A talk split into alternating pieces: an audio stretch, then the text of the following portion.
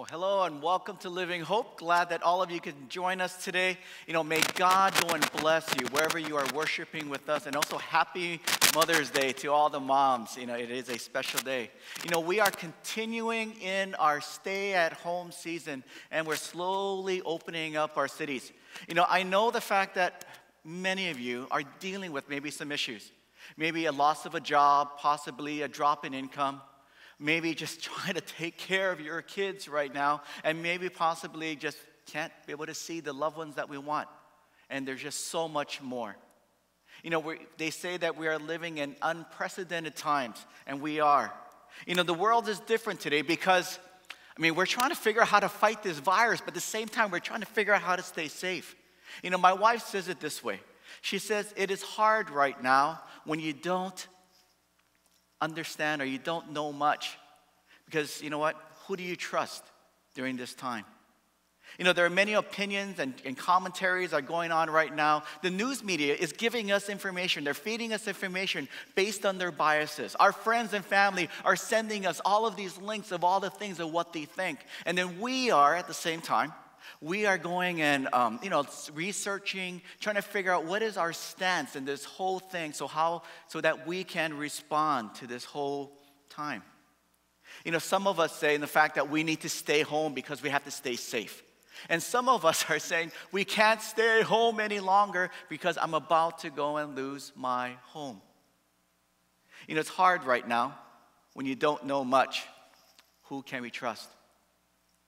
You know, um, we've been in a series called Why We Believe. And I wanted to take this time to encourage you. If you are a Christian, or maybe you're someone who maybe, you know, you, are not a believer yet, the fact that there is a God that is willing to be known to us, that He wants to come and be our help and also give us hope during this time. And that He has a better way in, that, in the fact of how we can respond to our times to the problems and to the doubts in which we are going through right now. You know, He has it already solved, and He is willing to give us hope. And it is found in the Word of God. And, you know, we have it on our tablets, we have it in, in our Bibles and everything, and it's available to us. And He knows what you're going through right now, and He's willing to give us hope. You know, every single problem maybe you're facing right now has already been mentioned within this thing called the Word of God, the Holy Bible and that, that these people have a, maybe faced the same problems we're going through right now. And then maybe they've left us a few clues along the way. And maybe along the way, we'll find this thing called hope. And I'm hoping that all of us find this one thing that we will find Jesus along the way.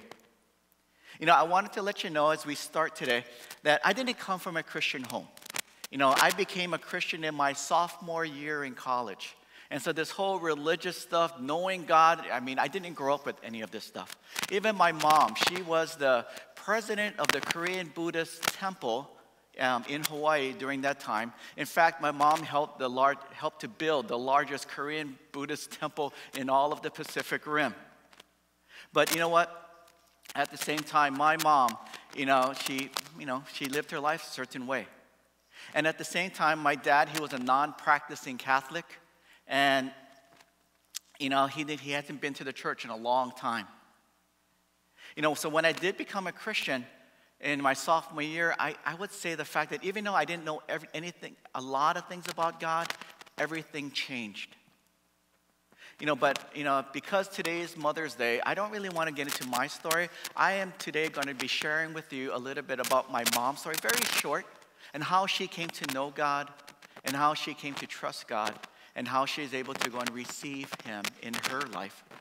But before I go and do that, I want to tell you a little bit um, of some things that maybe we have to learn ahead of time. So maybe we can start this journey together and how we can learn to go and maybe know God a little bit more and maybe trust Him a little bit more for ourselves. And for these times, maybe we need to go and have and figure out where He's at in our lives right now. But today, I want to answer this one question. It sounds like two. And this one question is this Can we really know and trust God and why we can't? You know, can we really know this God and trust Him? And, and why is it that we can't know Him and why we can't trust Him today?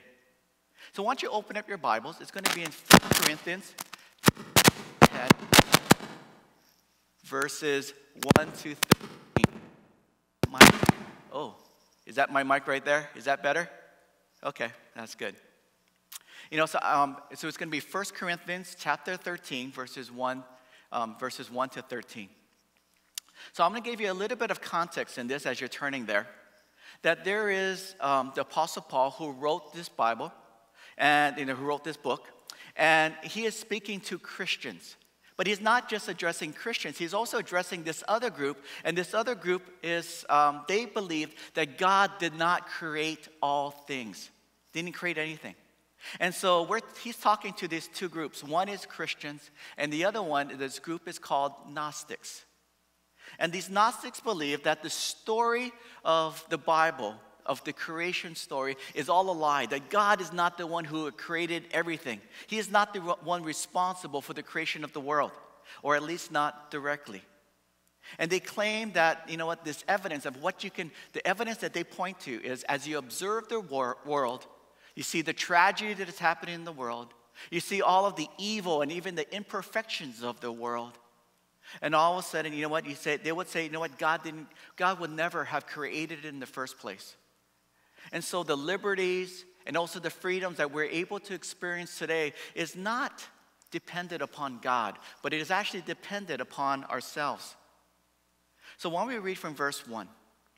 And it says this For I do not want you to be ignorant of the fact, brothers and sisters, that our ancestors were all under the cloud and they, they passed through the sea. And, you know, it was during this time that he's kind of taken them back to the past and how God has worked in their life and how God has worked through nature, but also spiritually. And the fact that they were all baptized into Moses and in the cloud and in the sea.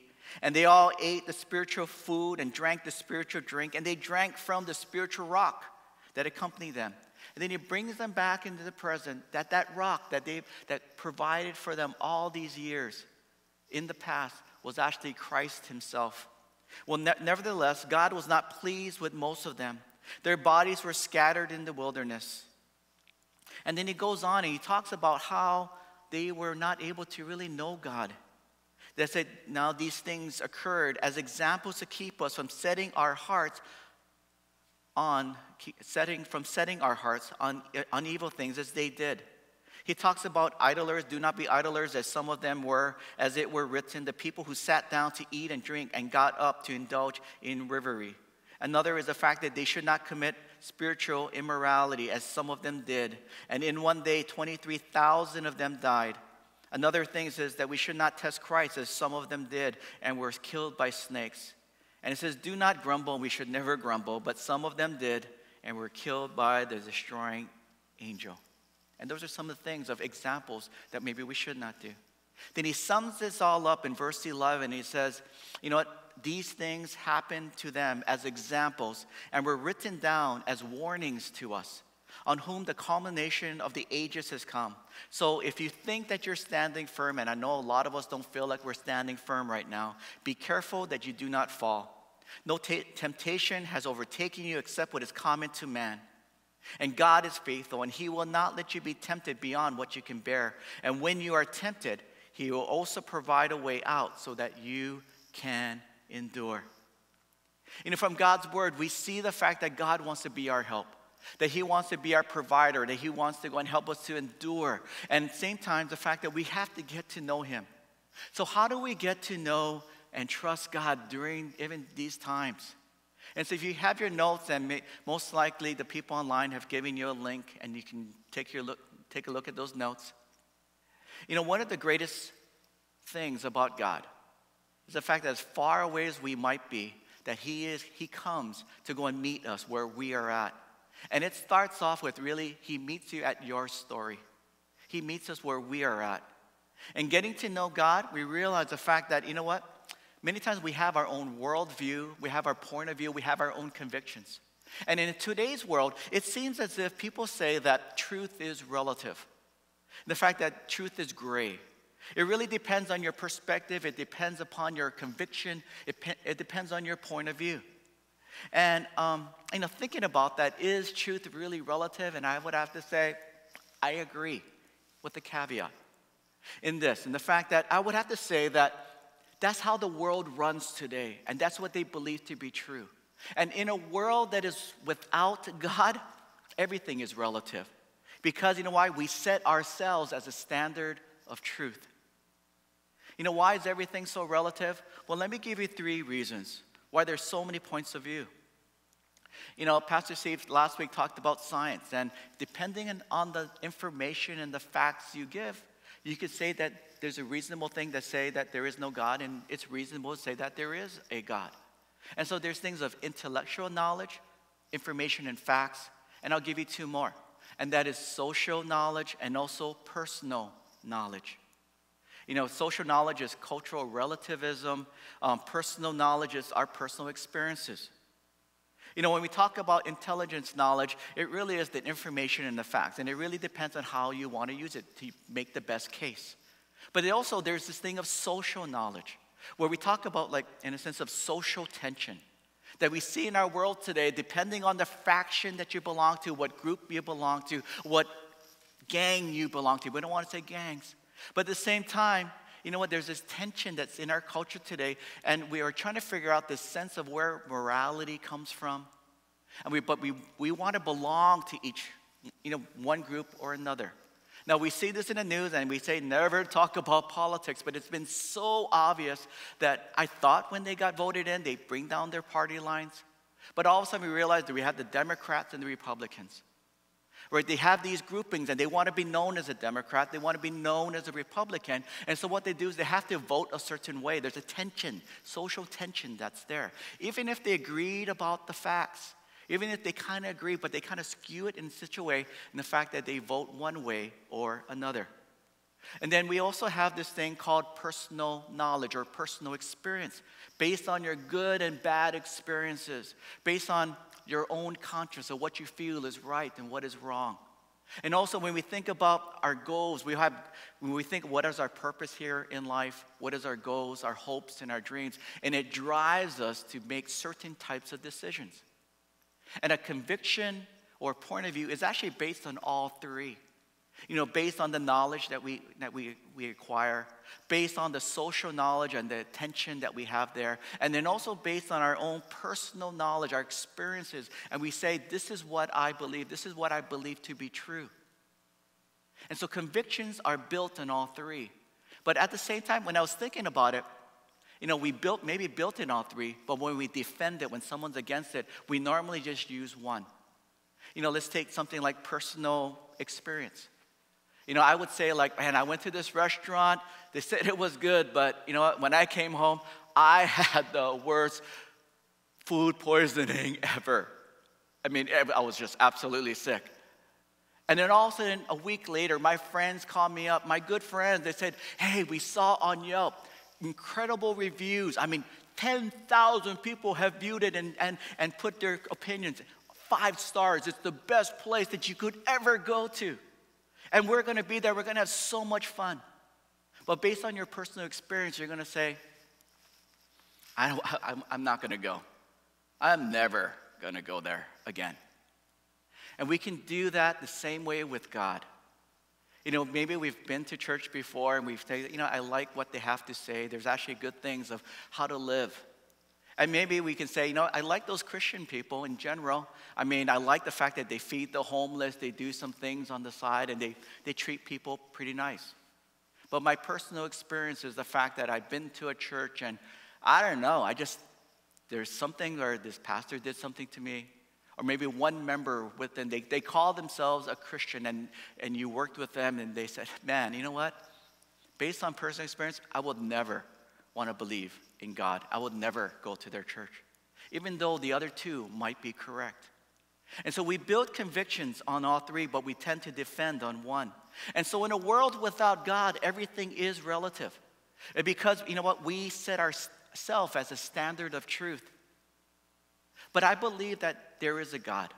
I believe the fact that He has created all things. And I believe that there is a standard that is beyond our own. You know, God, He wants to meet us where we are at. And so it starts with your story.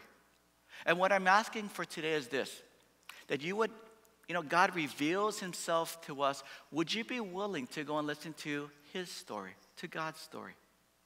In the fact that, you know, God's story is the fact that He reveals Himself to us in many ways. I made this slide and it says that God can be known. And as I was putting it together, I actually, I thought it was quite interesting. And this one, and on this one um, thing, I saw, you know, how we make our convictions, and I placed it on the side, and how God actually speaks to us or reveals himself to us. That's exactly what God does. He reveals himself in a sense where, number one, is like there's general revelation, indirect revelation, and there's this special revelation where God directly speaks to us.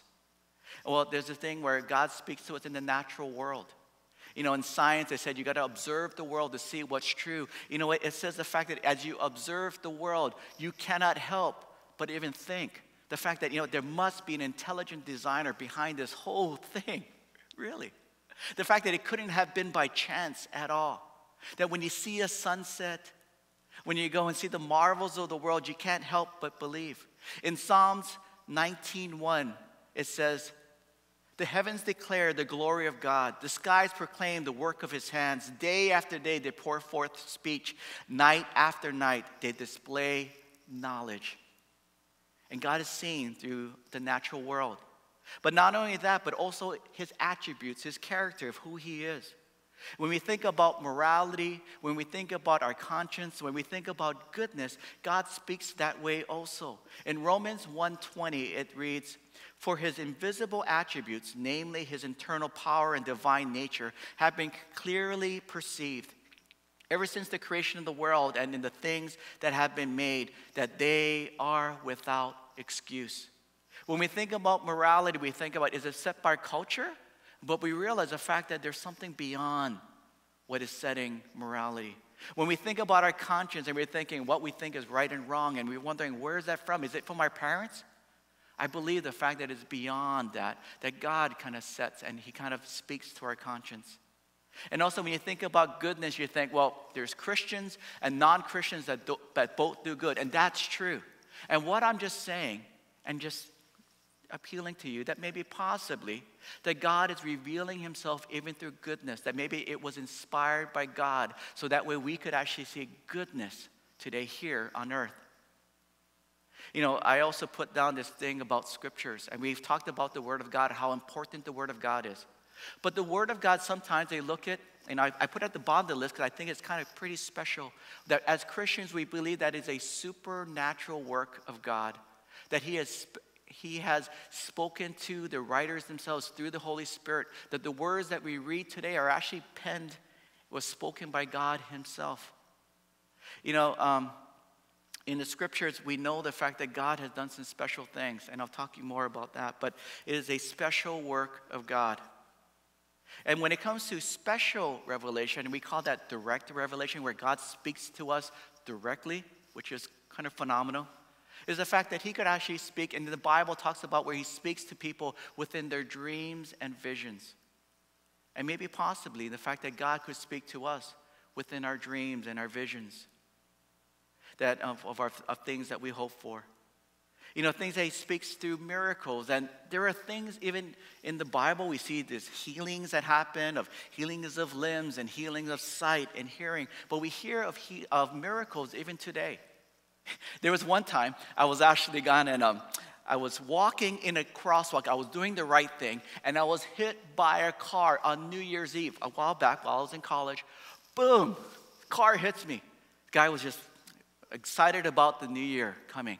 Well, my new year started with me going to the hospital. Paramedics had gone and cut my pants because they said that I had broken my leg. I went there, and all of a sudden the doctor came. He says, Son, I just want to let you know, you know, after the x rays, you're going to be okay. But we want to ask you a question. We all came in here because we want to ask, Did you ever break your leg before? I said, Never broke my leg. He goes, we just wanted to show you that here, that when we looked at your leg, there seems to be all of these fractures that are here healed, but they're actually, they're healed now. And so we just wanted to ask you about that. Now, could God work in that? I'm just saying maybe possibly that God reveals himself even through miracles today. And when we talk about prophecies, you know, I, the way I'm going to use it today is this, as simple. That maybe there is a friend or someone just comes alongside and gives you a timely word. Maybe a word of encouragement. Maybe just that timely word of just confirmation of something that you needed to hear just at that right moment. That they said and goes, I don't know why you said that, but that's exactly what I needed to hear. And in God's story and the fact that He reveals Himself to us all the time in our past, I believe also in our presence, and the fact that He wants to work together so that way we can have a future together. You know, so revelation really is about revealing truth. You know, but I would say this is the fact that the ultimate revelation of God is Jesus Christ Himself. That God so loved the world that He sent His only Son to come to earth, that God became man, to go and live among us, to go and just to go through the things, the troubles, the heartaches, everything that we go through here on earth. But he didn't just understand that, but he ultimately died on the cross for our sins. And not just die for our sins, but he, he would actually rise again on the third day, the Easter story. And the fact that he had risen again, proving the fact that he had conquered death, that he had conquered sin, and now we can have a relationship with him. And I believe that that is just the ultimate revelation. I'm, I'm hoping that we all come to that point. And the fact that we would receive Jesus and know Jesus in our lives. In 1 John 1:14 it says and the word became flesh and dwelt among us and we have seen his glory glory as the only son from the father full of grace and truth. And in a supernatural way God is trying to work within our lives. He's trying to work with our present right now, the, all the things that we're going through. And that is revealed through Jesus Christ. But I, you know, I wanted to share a little bit about my mom's story too. You know, it starts off with her story. You know, my mom um, grew up in Korea. She was born and raised in Korea, one of five kids. Um, my grandmother basically um, had to raise all five kids on her own because um, my grandfather actually passed away when my mom was still only in high school. But my mom worked really hard and she, she ended up going to a school called Ewha University. It's an all women's university, like one of the top universities there. And my mom's super, she works really hard, but she's super smart in a sense where she, um, she graduated number one in her class. Super smart. And at the same time, she was a contemporary woman, very modernized woman. She majored in political science back then. And she would tell me that when she went to school, that she was required to go and read the Bible, to go and read through it and go to these things, this, these chapel things once in a while. She learned a lot about God, but she didn't really want to get to know Him. And all of a sudden, she got married to my dad, and so she moved to Hawaii. And because of the fact that she spoke mostly Korean, um, she wasn't able to go and really speak her heart language. She wasn't able to go and really talk to people. But then all of a sudden, there were some other Koreans that came and, and they spoke her heart language and they just happened to be Buddhists. And so she decided to become a Korean Buddhist. And so she started believing in that and she enjoyed that for many years. And then I messed it up because I was born, and then all of a sudden I became a Christian. Kind of, kind of ruffled our whole household because I believed that Jesus was alive. I believed that Jesus, kind of, God created all things. And so we had many debates. And we, we lived through that for a long time. And, um, but I found myself where she thought I was kind of weird, kind of strange. Uh, but I had to move to seminary, you know, move to California to come here to go, go to seminary. And when I was there, I had found the love of my life. I found my, my wife, Irina. You know, she is from Russia. Her first language is, from, is, is Russian and all these things. She learned some English on the, along the way, so we were able to kind of communicate. And so I was so excited. So I called up my mom and I said, Mom, I found someone. And her first response was, So is it a guy or a girl? And she's thinking, What? And I'm thinking, what, what, Guy or girl? It's a girl, Mom. It's a girl. The reason why is this because when I received Christ in my sophomore year, I was actually dating someone. As soon as I became a Christian, I went and broke up with her because I needed to walk with God. And all of a sudden, I didn't date for like eight, ten years or something. And, and then all of a sudden, I started, I grabbed the guitar and I started singing these love songs to this guy named Jesus. My friends would come over, girls and guys, and we would sing these love songs to this guy named Jesus. The girls would leave, the guys would stay. And all of a sudden, you know what? Before the guys left, we would hug each other and tell them how much we loved each other. And her experience of what Christians were, she thought it was quite strange. And so she asked me, is it a girl or a guy? I, she was actually asking, uh, she was earnest about it because she didn't really understand this whole thing. And I said, no, no, no, it's a girl. She flew over, met Irina. And, you know, one thing is the fact that she spoke, her first language is Russian. She learned English in school, but she actually knew Korean. And the way that she learned Korean was she learned it by going and watching Korean dramas on TV here in Los Angeles and learned Korean. She thought it was an absolute miracle that she was able to do that. You know, one thing that my mom never told any of us is that she had this one hope, this one dream, that when I got married, that I would marry someone who could speak her heart language. And she took it as if somehow God was speaking to her, was revealing himself to her.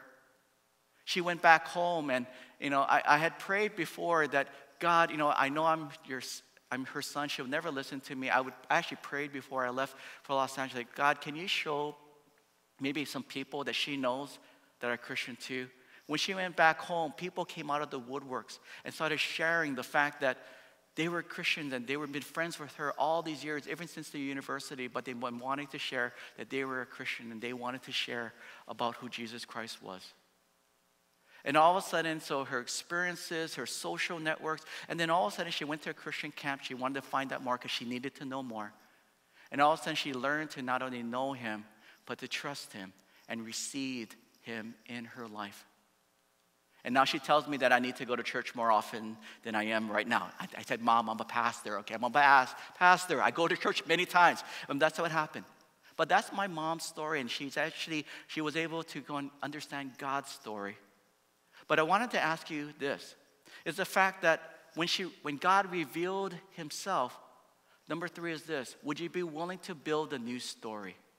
That you'd be willing to take what my mom did was called a leap of faith.